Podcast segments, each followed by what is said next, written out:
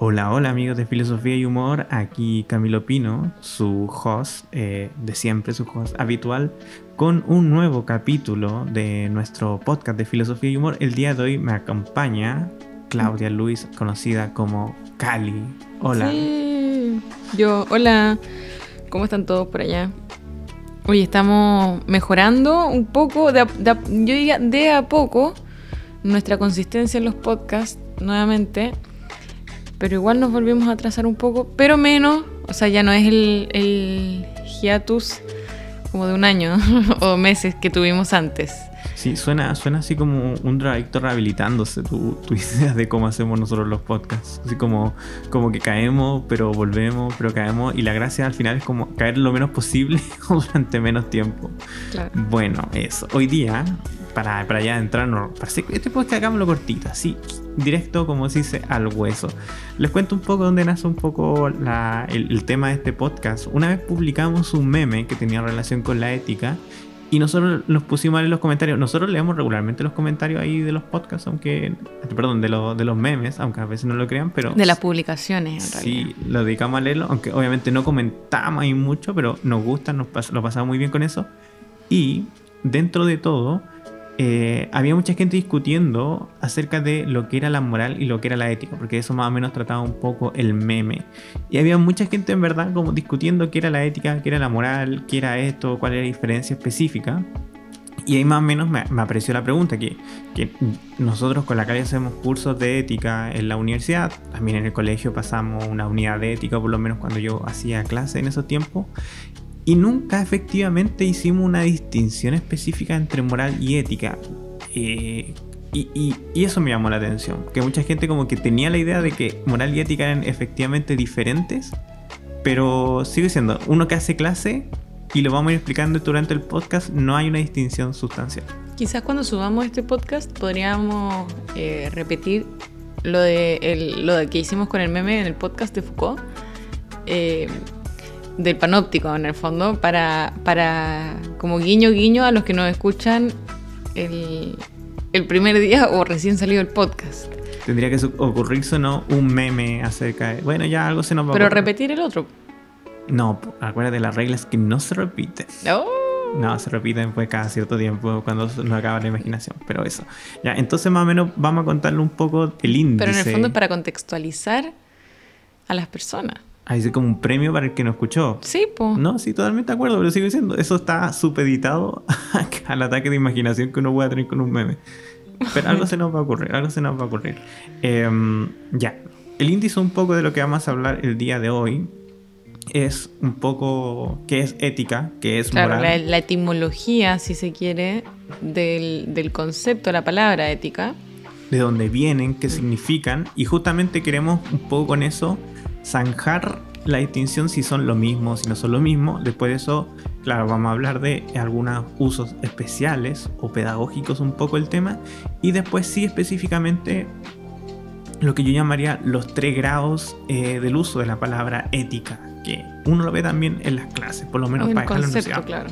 Así que entremos, pues, Cali, ¿qué nos puedes decir acerca de este tema? Bueno, la palabra ética viene de ethos, del, del griego ethos, mejor dicho. Eh, y hay dos modos de escribir el griego y después vamos a caracterizar un poco de dónde, de dónde surgen estos dos modos y, y cómo podría vincularse o de dónde surge cuál primero y cuál, cuál después, ¿no? Pero bueno, la primera es escrita con la letra griega eta, que nosotros hoy en día la escribimos como con una H, y esto significa hábito o costumbre, así nomás, a secas. De hecho, la primera entonces definición, digamos raw, como se dice, cruda, de la palabra ética es hábito o costumbre, o sea, costumbre, eh, podríamos obtener eso. Y luego eh, es la misma palabra, pero escrita con epsilon, que es lo que hoy día escribimos como una E normal. Eh, y este, esta acepción, o de este modo de escribir la palabra ethos, significa carácter o modo de ser. Claro, o sea, bueno, cuando uno lee la ética nicómaco, al principio la ética nicómaco, Aristóteles hace una especie de repaso de dónde viene la palabra ética, y él bien, dice que justamente viene como de esta transformación, esta mutación que tiene la palabra, el, del paso de una, de una epsilon a una eta, eh, que pasa a ser costumbre. Es decir, la ética una, es costumbre. De ahí viene un poco la palabra que nosotros usamos como, generalmente como ética. De hecho, hay una discusión ahí, no quiero adentrarme mucho, pero algunos dicen que justamente la palabra que usa Aristóteles para referirse a este cambio es algo así como un cambio hacia mejor, por así decirlo. Entonces, sigo diciendo, no quiero adentrarme en una cosa muy técnica, pero vendría a ser ética la mejor de las costumbres. No solamente costumbres, sino la mejor de las costumbres. Y bueno, esto o esta, esta palabra... Eh, pasa al latín como mos o moris, que significa exactamente lo mismo. Mm. Costumbre. Eh, costumbre. Entonces, básicamente, en estos pocos minutos hemos saldado todo el problema del podcast. Es decir, digamos, a grandes rasgos y desde un punto de vista etimológico, la palabra ética y la palabra moral son exactamente lo mismo. Es decir, son, son intercambiables, son, como se dice, sinónimas. ¿Por qué? Porque una viene del griego y la otra viene del, del latín. latín. De, pasa del griego al latín y del latín llega a nosotros de mos a moral. Es decir, es como si yo dijera dog o dijera perro. ¿Se dan cuenta? Son, estamos básicamente remitiéndonos al mismo objeto técnicamente cuando usamos esa descripción, solo en diferentes lenguas. Claro, ya es distinto, por ejemplo, cuando decimos hot dog... y completo. Ya, eso sí que es profundamente distinto. Ya, pero mentira. El... Eh, entonces, retomando un poco la idea, ambos conceptos significan los actos humanos que moldean o dan consistencia en el fondo a nuestro carácter como humanidad o personalidad. Claro, o sea, es decir, no es solamente, como decíamos, no es solamente las costumbres, porque claro, cuando uno usa la palabra ética o la ética de, y te podamos revisar un poco esos casos especiales, pero no solamente las costumbres, sino de cierto modo un poco las mejores costumbres. Dentro de ella, Aristóteles va a decir esas costumbres que a mí me interesan en la ética, dice Aristóteles, son las virtudes. Por eso, por eso no es solamente, o sea, claro, digo, no lo utilicemos en el español actual como ética como sinónimo de costumbre, aunque pareciera hacerlo, sino que de aquellas costumbres que, como dice recién la Cali, mejoran a los seres humanos, los llevan a su finalidad en el caso de la ética aristotélica, o sus virtudes, etcétera, etcétera, o al deber en el caso kantiano. Es decir, no son solo cual, cualquier tipo de costumbres, sino esas mejores costumbres. Y en este sentido, eh, retomando un poco la idea, es que mos o moris, eh, que se traduce como moral, uno podría asociarla a uno de estos dos eh, de estos dos conceptos de, o de estas maneras o modos de escribir la palabra ética en el griego, con eta o con epsilon. Sin embargo, en este podcast y para efectos de este podcast, lo que vamos a hacer es tratarlas como sinónimos, porque verdaderamente eso es lo que son. O sea, de hecho, no solo en este podcast, en nuestras clases de ética, o sea, por lo menos yo en mis clases de ética, y por eso yo me asombré, y por eso yo le dije a la Cali que grabé un podcast de esto, porque había mucha, mucha discusión en los comentarios acerca de lo que era la moral, la ética, y claro, había gente que definía una y después usaba, los decían, no, es que tú con, con lo que estás definiendo como moral en realidad estás definiendo la ética, y, y viceversa, y todo lo, y decía, pucha, yo nunca he hecho una distinción, porque en lo que he estudiado este tema, más o menos... Esto, esto que acabamos de zanjar es como relativamente como de la primera clase, entonces nunca nunca hemos hecho la distinción. Ahora sí, un pequeño apartado. Existen algunos eh, libros de ética, alguna introducción. No se me viene ninguno en la cabeza, que es lo más raro, pero puede ser que algún profesor de ética en sus clases de ética, muy bien, y, y expresando esto, dejándolo como tácito, dejándolo expreso, diga, vamos a referirnos a... Eh, ciertos eh, fenómenos culturales, específicamente la costumbre, por ejemplo, con moral, y a la reflexión técnica sobre esto, es decir, lo que hace Kant, Aristóteles, eh, Nietzsche, todo ello, como ética, por ejemplo. Pero él lo tendría que dejar saldado y él tendría que aceptar, este profesor o este libro, que eso no es una distinción pedagógica, no es una distinción claro, conceptual. Y, y yo hasta cierto alcance lo encuentro súper útil en el fondo, hacer esta distinción, que, a ver... ¿Para qué multiplicar los entes si de algún modo uno puede hacer lo mismo con uno solo? Pero para modo de distinguir, y es lo que vamos a ver a continuación en este podcast, para modo de distinguir entre, por ejemplo, ética uno, dos y tres, quizás distinguir entre ética uno y dos, y, o dos y tres, mejor dicho, y a la uno ponerle moral, porque así claro, es más fácil para, para el alumno quizás el distinguirlas, pero en realidad, en realidad, yo creo que lo más sencillo, y es una apreciación personal, es identificar que hay tres modos, tres usos de la palabra ética. Hay tres ética. usos, claro, del concepto ética o de la palabra ética, eh, pero en real, eh, y si bien uno puede utilizar la palabra moral perfectamente, ¿para qué multiplicar los entes? Claro, o sea, son totalmente intercambiables. O sea, lo que decía la Cali es que básicamente cuando nosotros usamos la palabra moral o cuando usamos la palabra ética, generalmente nos referimos a tres tipos de, vamos a decirle, planos o reflexiones o contextos a los que podemos aplicar, como les dije, la palabra moral ética. El primero de ellos es efectivamente ocuparlo con la palabra costumbre, es referirse a las costumbres de una persona. Y aquí pasa algo muy paradójico, algo muy curioso. Podríamos encontrar como éticas buenas y malas, o morales buenas y morales malas, porque uno podría decir, eh, para solo un ejemplo, en esta primera categoría del uso de la palabra ética dices, no estoy de acuerdo, por ejemplo, con la ética del Talibán, por ejemplo. No estoy de acuerdo con la ética de lo que pasa con el Estado Islámico. O eh, de los aztecas, por ejemplo. Con los aztecas, claro. En ese sentido, uno está haciendo una descripción en que justamente es sinónimo exacto de costumbre. No estoy de acuerdo con las costumbres que se están llevando a cabo o que se llevaron a cabo en ese contexto. Es el primer, el primer plano o el primer horizonte del uso de la palabra ética o moral, y eh, vamos a llamarle, bueno, se le conoce como ética descriptiva. ¿Por qué? Porque todavía no juzga algo bueno o malo, sino que simplemente describe, porque es una costumbre. Es una costumbre. Es una costumbre. Es lo que hace el antropólogo. El antropólogo va a ver un pueblo y describe sus costumbres, pero no las juzga, sino que las describe en un libro, etcétera. Y eso justamente, como decía la Cali, algún pedagogo, por cosas técnicas, podría llamarle a esto moral, para distinguirlo de lo que es el siguiente nivel, que es básicamente lo que hacemos en una clase de ética. Aunque obviamente cualquiera podría también ponerle a esto ética y a la otra cosa moral.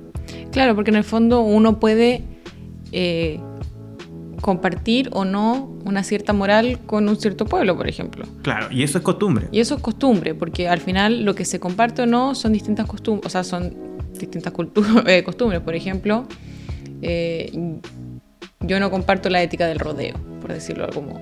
Claro, la, la moral de los rodeístas. Claro, de, lo, de los rodeadores. Rodeadores. Eh, roedores. Esos son roedores. Sí, sí, sí.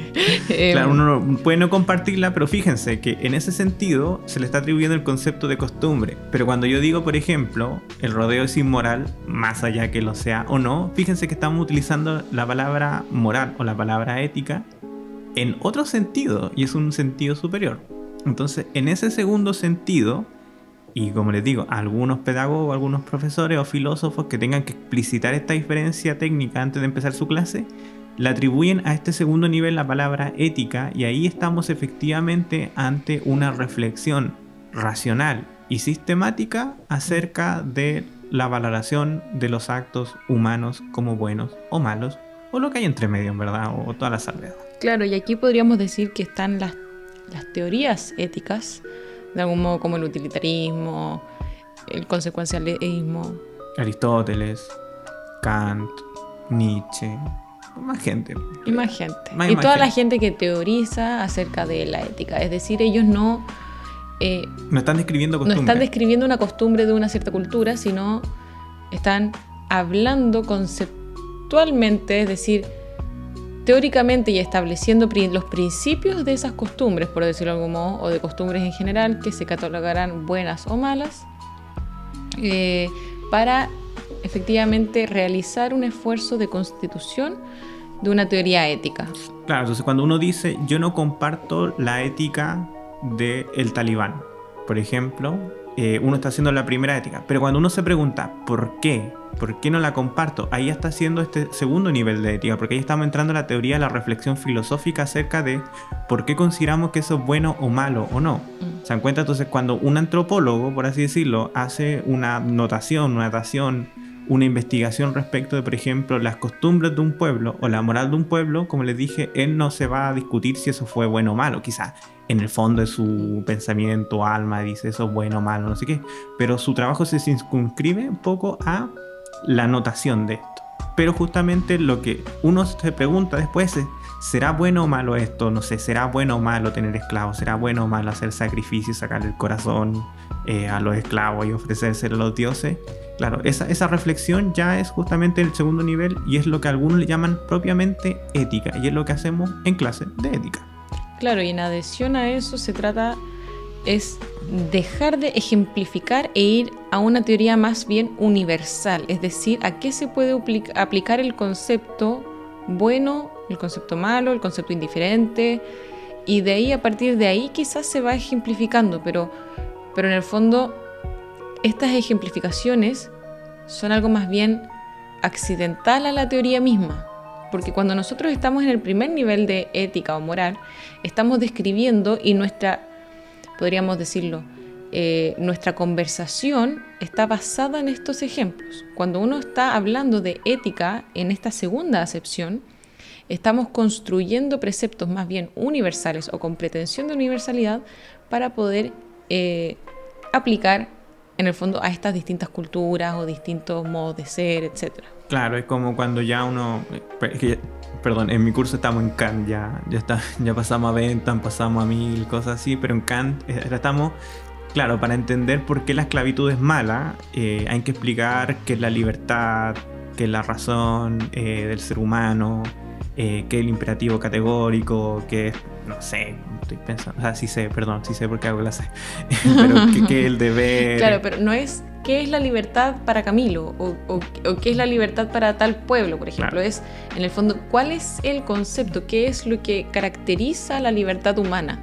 Cómo todo este sistema se conecta dentro de sí mismo para poder decir, ah, efectivamente eso es bueno o efectivamente eso es malo, o efectivamente lo que está haciendo el Talibán es malo, ¿cachai? Lo que está haciendo ISIS es malo, pero ¿por qué? Esa pregunta del por qué, que es, ustedes se imaginan, esa es justamente la pregunta filosófica, y es por eso justamente en este segundo nivel sí estamos haciendo específicamente filosofía, y por eso algunos autores, algunos libros llaman que esto sí es ética. Esto sí es ética, lo demás es moral, pero sigue siendo, lo están usando a modo de costumbre y sigue siendo, perdón el reiterativo en este podcast, pero es que al final de cuentas, claro, podemos decir que ambos son ética, ambos son morales porque son sinónimos. sinónimos. Ya, pero, no, ya no se nos ocurre qué decir. Ya, pero queda, no, nos, queda, nos queda el tercer nivel de ética, y este nivel de ética rara vez...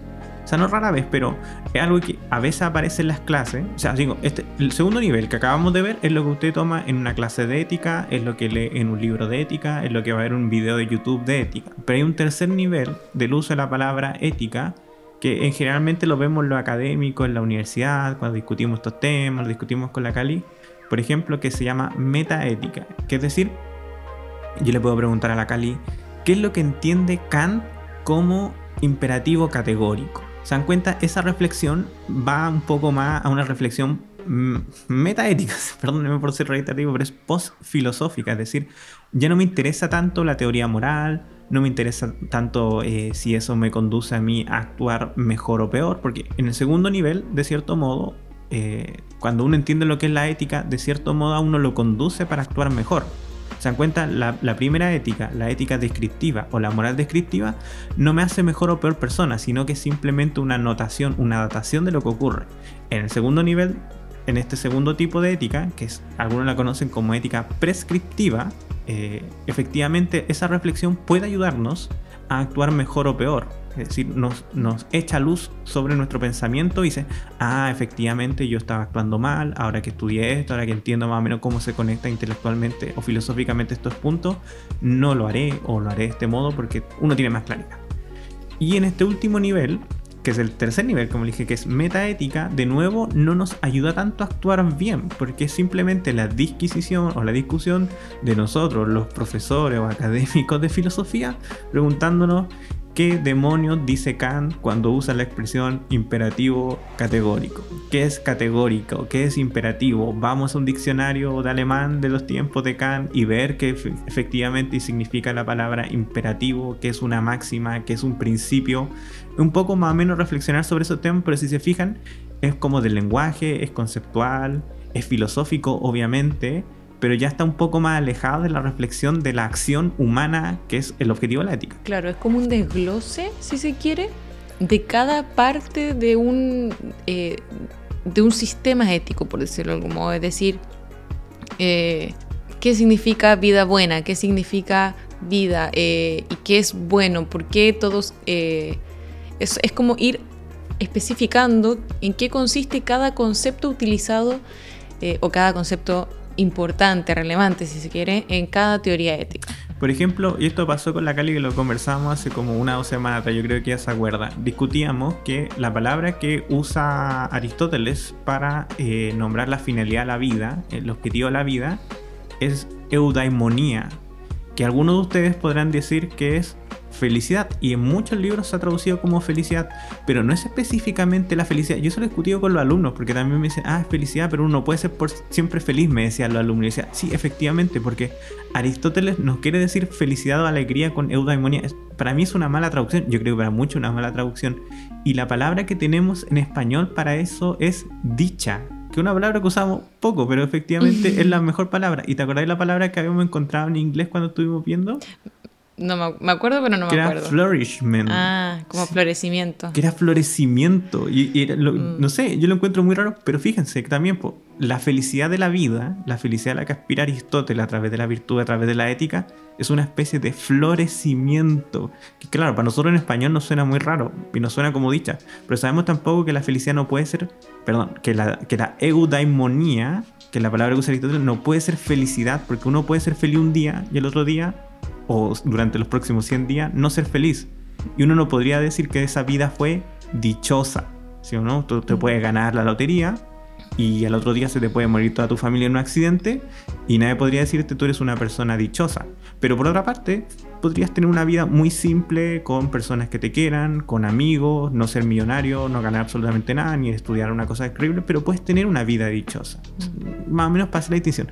Pero si se fijan, toda esa discusión que acabamos de tener Se, me, se movió entre la ética y la metaética, porque al final estábamos discutiendo de la traducción de una palabra de un libro de ética y cuál era la mejor respecto a lo que efectivamente quería Aristóteles decir.